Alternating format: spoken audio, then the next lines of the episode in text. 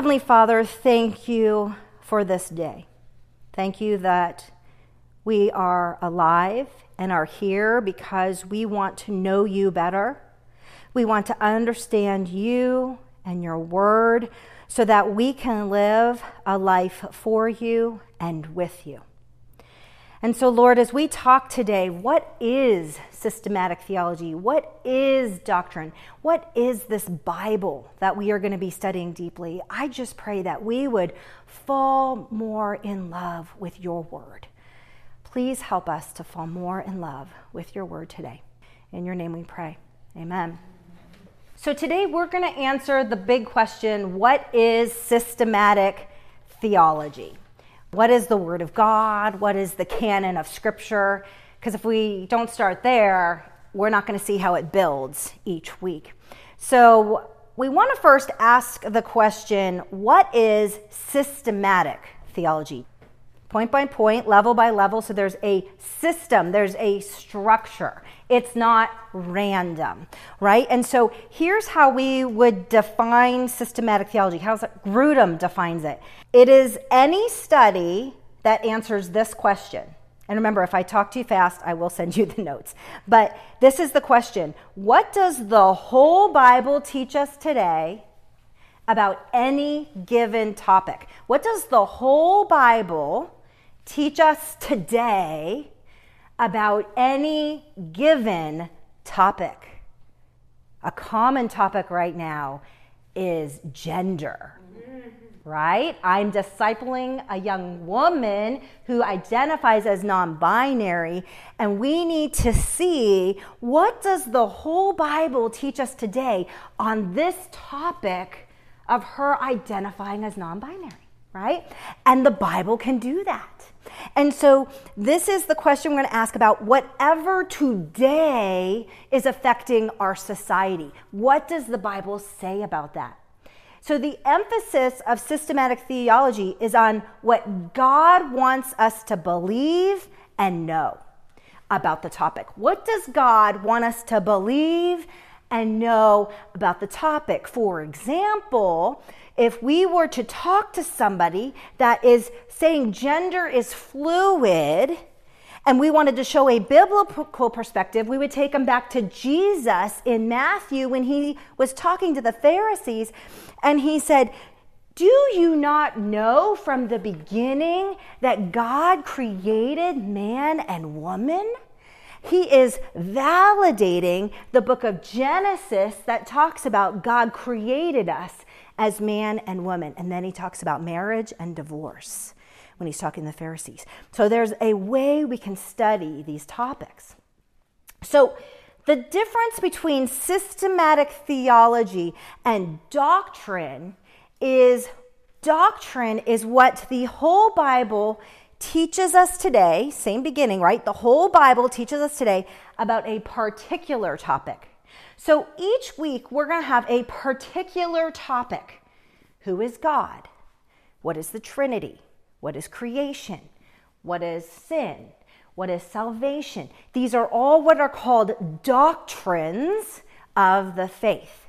And these are the foundations of what we believe. And part of the reason to take this class, and even if something doesn't sound exciting to you in the moment, is you will leave feeling confident. I know God better, I know the Word better, and I have a foundation on which to start answering the questions of the world today. So, how does one do this? How do we do this? Well, let's start with this first. What are the main reasons you think Christians should study theology? And theology means theo means God, and ology means study of something. So, theology is just the study of God, okay? So, what do you think are some of the main reasons we should study God? Theology. Why should we do that? Yeah, you got to know about something before you decide if you want to believe it.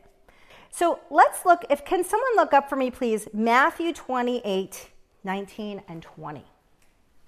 This is what's called the Great Commission. Therefore, go and make disciples of all nations, baptizing them in the name of the Father and the Son and of the Holy Spirit, and teaching them to obey everything I have commanded you, and surely I am with you always to the very end of the age. Last year, some of the women in this group were learning how to make disciples, to go and disciple others. But some of the intimidation factor is the second part of that verse that says, to teach believers to observe all that I've commanded. And then all of a sudden we get a little nervous. Oh, I don't know all that he's commanded. I don't know how to teach the Bible. That might not be my spiritual gift. So therefore, people get nervous about discipling, sharing, and, and investing in others one on one. And yet we are all called to be a part of the Great Commission. And so, part of the reason of taking this class, part of the reason of learning and studying theology is so that you can help others observe all that God's commanded, right? This is not just for you, this is so you know how to articulate it to others. Okay, so that's another reason we're doing it. It helps us to overcome our wrong ideas. Sometimes you don't even know you have an unbiblical view until the Bible pops it up at you. You know, one thing we talked about last year too is about half the group had been raised in Catholicism. And so going from Catholicism to an evangelical church, sometimes you don't realize what some of the differences are until pop. It's right there in your face when you're reading something in the Word. So it helps us overcome wrong ideas. It helps us to make better decisions later on when new questions of doctrine might arise. And here is the problem is our culture is changing so quickly and the church is very behind to say what is the doctrine on this or the doctrine on that and then to teach it to the congregants maybe the pastors might have a right view on certain topics of our society right now but if we are not learning that for ourselves we will not be able to influence the people around us so we need to learn right doctrine and finally, it's going to help us to grow as Christians, right? When you have the right understanding of God and His Word, you are going to grow.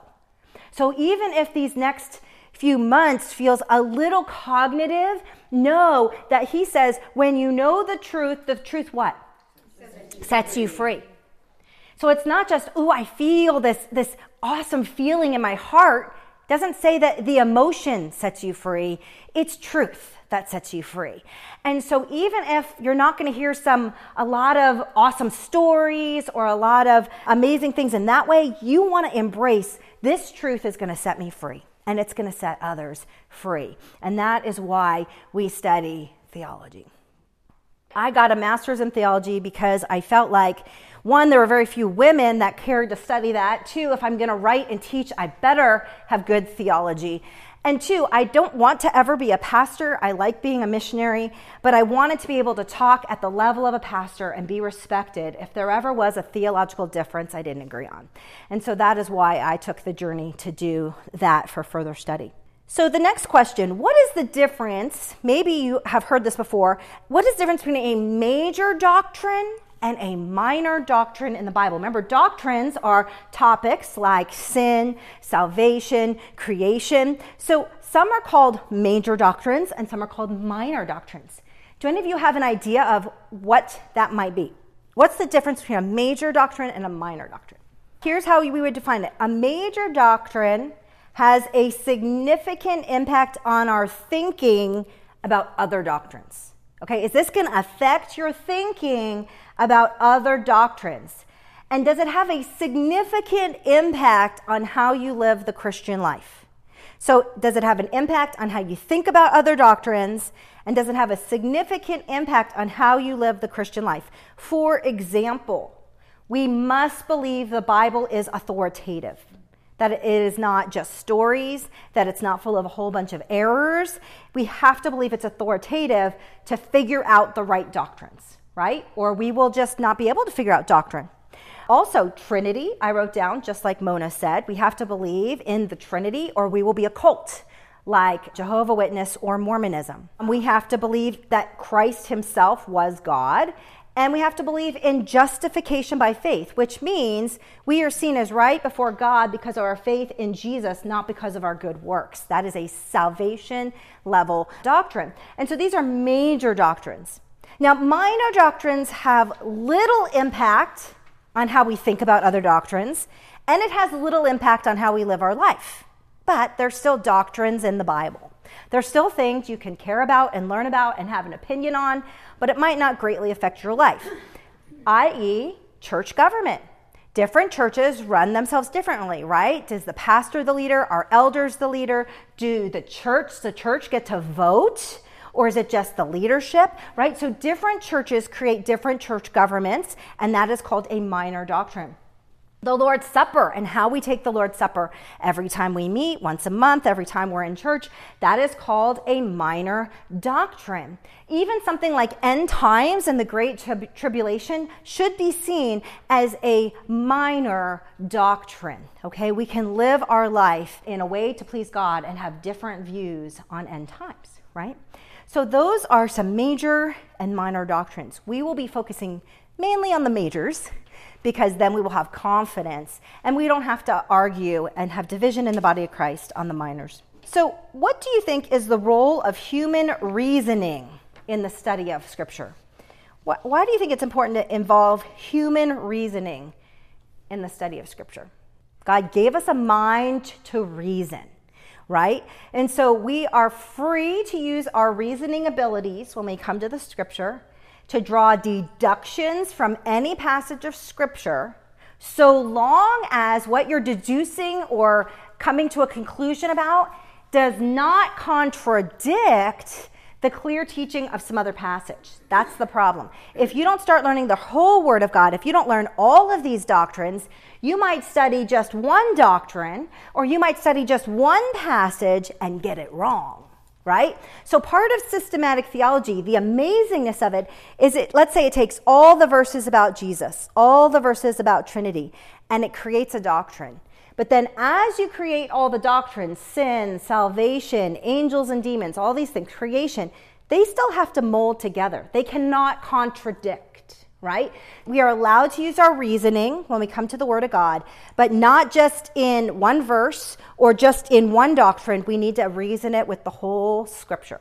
Does that make sense? So use reasoning, but make sure you're not just in one small area.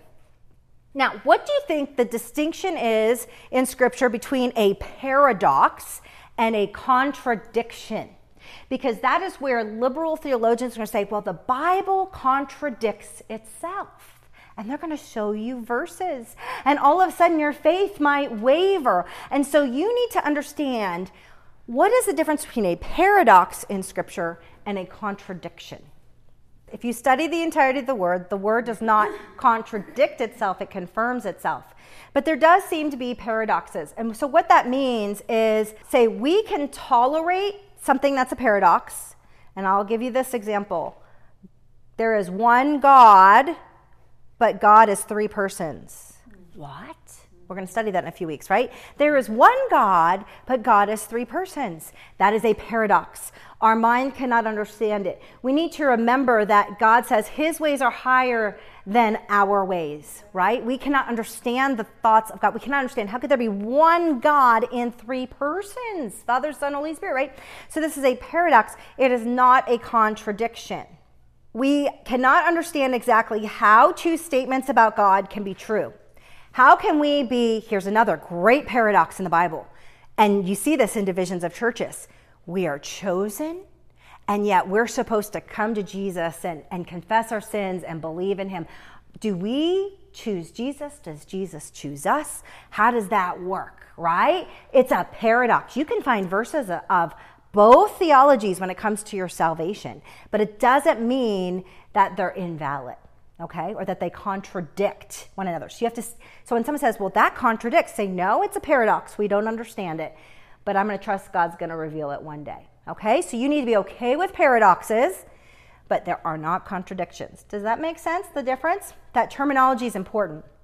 So the next question is what are three steps in studying systematic theology? Since we're going to be doing this, we're already going to take the fruit of Dr. Grudem, who wrote the books, right? So we're not, I'm not forcing you to go this week, find all the verses on the Trinity. this week, find all the verses on sin. You know, we're not doing our own systematic theology here. But here is how you do it. And this is how I write Bible studies, okay? I've written two different Bible studies this way. First, you find all relevant verses. So when I did my Bible study on the will of God, I had to look up all the verses that had to do with God's will, His will, the Lord's will, all the different ways it talks about God's will. Then you read the verses in context what's around the verses, what's the chapter about, take notes, summarize the points made in relevant verses. And what you're going to start to see is there are themes that are repeated often about that topic. And that's what you want to hone in on. What is the themes? The main they keep reoccurring. What you don't want to do is think you're this oh wise person because you found this one rogue idea over here. And look, I have the new amazing insight of all the theo- theologians that have gone before us. Okay? Now, it is true that over time the church and people that study the word of God have refined some theology. That does happen. Like if you study the early church fathers, they had really weird views on some things, and then other things were profound. So over time we do, but we want to be careful and look for what are the main things we see continually being repeated when we're studying sin or God's will or things like that. Okay, and then the third thing is the teachings of the various verses should be summarized into one or more points that the Bible affirms about the subject. So you're summarizing into one or two points of what the Bible affirms about that subject. So you want to kind of have a main theme of what that does. So when I wrote God's will, I decided there were three main things that came out of the 50 verses that God cares about us being sanctified, God cares about us being sent ones for Him, and God cares about us being filled with the Spirit. And it helped me because it was alliteration, it was three three S's. And so you want to think about what do you culminate that theology to be? So that's how you can start studying different things. The next thing we want to talk about is two things that are referred to as the Word of God in the Scripture, So we're studying the Word of God, right? So there, when, when we hear the term Word of God, it can mean two things. One, the actual person of Jesus Christ. Okay, Jesus is the Word. You can see that in Revelation 19 13. And in John 1 1, he says, In the beginning was the Word, meaning Jesus, and the Word was with God, and the Word was God. It's another verse that proves Jesus was God. Okay, so Jesus is called the Word, but also the Word of God means speech by actually God the Father. Speech by God the Father. Examples of this is his decrees that he sent out. A decree of God is a word of God that causes something to happen. A decree is creation. God spoke and creation happened. We'll study that more um, in a few weeks, but he spoke every single thing into creation except man and woman. There he formed him from the dust. There he took the woman out of the man. That, that everything else was by his words, right? Next is God's words are of personal address. God spoke directly to people, right? Like Abraham or Moses. He would speak directly to the people. God also speaks through human lips by prophets in the Old Testament or by the apostles in the New Testament. You could look at Jeremiah 1 9 for that. And then also God's words as He wrote in the Bible. Think about the Ten Commandments. That is God's written word, right? He, he gave that um, for us, the actual Ten Commandments. So when we hear Word of God, we're either talking about Jesus or, or we could also be talking about God's actual word. So when we say the Bible is God's word, we are declaring these are actual words of God. They are not just by some human person alone, but they are breathed out. God breathed by Him. Next, what is the canon of Scripture? Okay, the canon of Scripture is all the books of the Bible that we have today, the list of all the books, the 66 books of the Bible. And if you would like to study more about this, this was one of my professors, John D. Meade, and he just published this book this past year, Scribes and Scripture, the amazing story of how we got the Bible. He is the number one theologian in America on the canonization of the Bible. I mean, I had some good professors. This is again a heady read, but if you needed somebody you knew was like, well, I don't know if I can trust the Bible, and it's written all these thousands of years by all these different type of people in three different languages, he shows you in depth how that is. So, this is a, a great resource if you need to defend the canonization of Scripture. And you can look at that after if you'd like. After approximately, think about this 435 BC, so 435 years before Christ, there were no more additions to the Old Testament. The Old Testament was completely intact 435 years before Christ came to earth. Okay, so it has been around a long time, almost 2,500 years. The Old Testament has been intact. Okay, and here's how we know that it's valid there is no record in the New Testament of a dispute between Jesus and the Jews over what's in that Old Testament canon of what those books are. Jesus never said that shouldn't be in there. Jesus would quote it, Jesus would teach it, Jesus would defend it. So we have confidence just for the fact that Jesus never said to any of the Jewish people, this should not be in the canon that he grew up with. That should give you confidence, right? The earliest list of Old Testament books that exist today, just in case you want to know this, was documented by a guy named Melito and he was the bishop of Sardis, and it was written in 170 AD.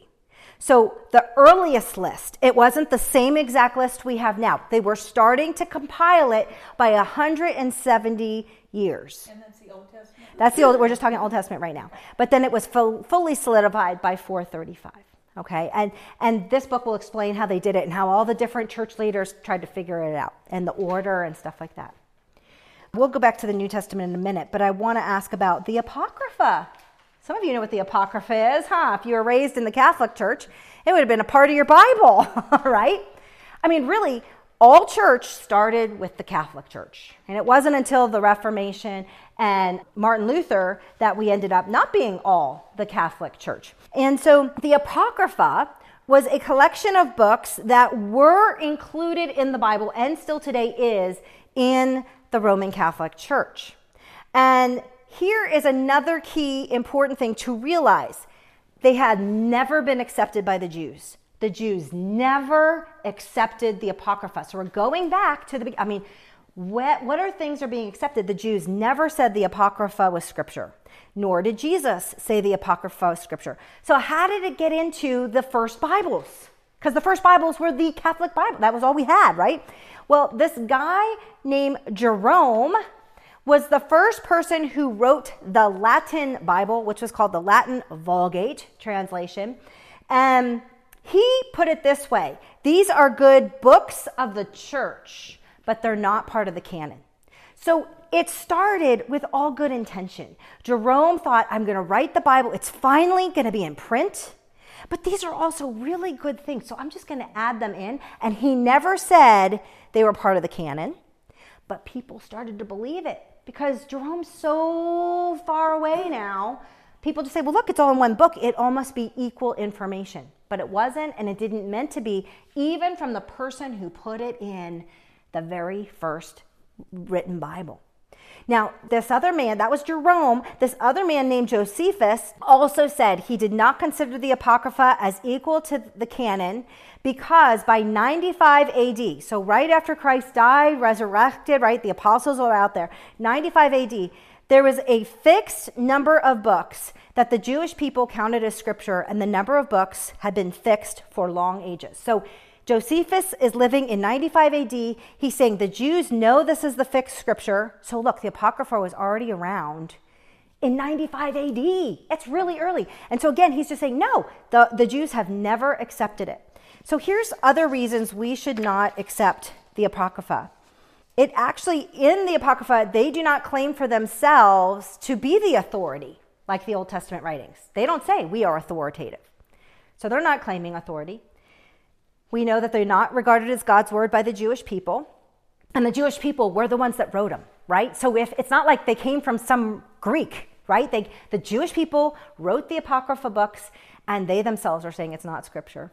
It was not considered scripture by the New Testament authors. New Testament authors did not use the Apocrypha when they taught in the churches or when they taught theology. So it's not necessary, okay? They also contain teachings up, not paradox, but inconsistent with the rest of the Bible. So, some things in the Apocrypha, because they were written just by man and they are not inspired by God, will contradict the Bible. So, we, this would deduce it to mean the Apocrypha is merely human words and not God's word, like the Old Testament. That's what you got to know. We're not saying it's all bad. We're not saying people are wrong to read it. We just got to say it's not scripture. Does that make sense? That's what's important. It's not so heretical that it's going to take someone off the course of, of salvation, I don't think.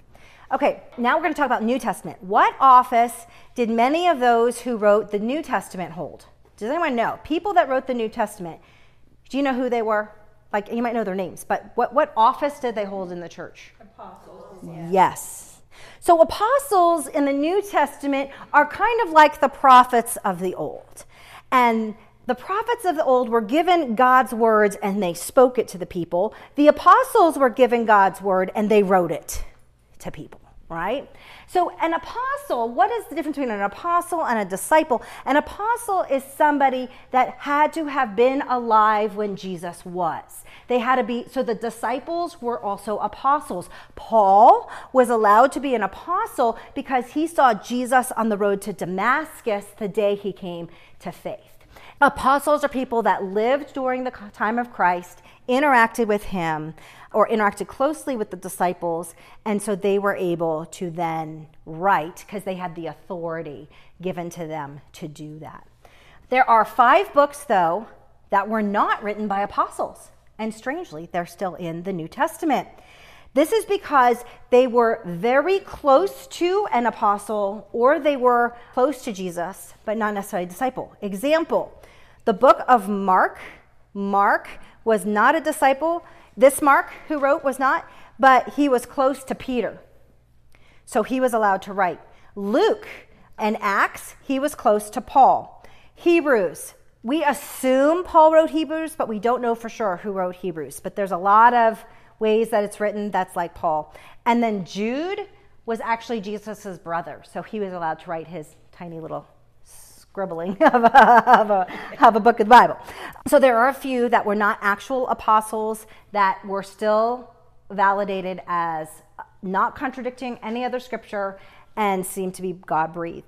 So by 367 AD, this is when it was confirmed. 367 AD, it was called the 39th partial, paschal, I guess, letter of Athanasius.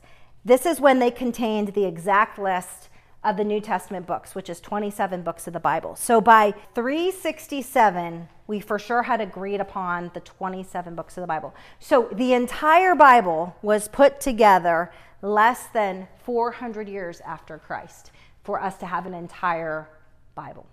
So, what do you think is the ultimate reason books are considered can- canonical? Um, it was absolutely necessary for the book to have divine authorship. If the words of the book are God's words through human authors, if the early church believed that it was the Word of God, it was under the doctrine of the apostles, they preserved the books as part of Scripture, then they believed the books were part of the canon. So it was a process. Did the church all affirm it? And they had to look around. Oh, did the church in northern Africa agree with the church in Israel? And so they were talking to the church as a whole. They'd have whole conferences and councils to figure this out.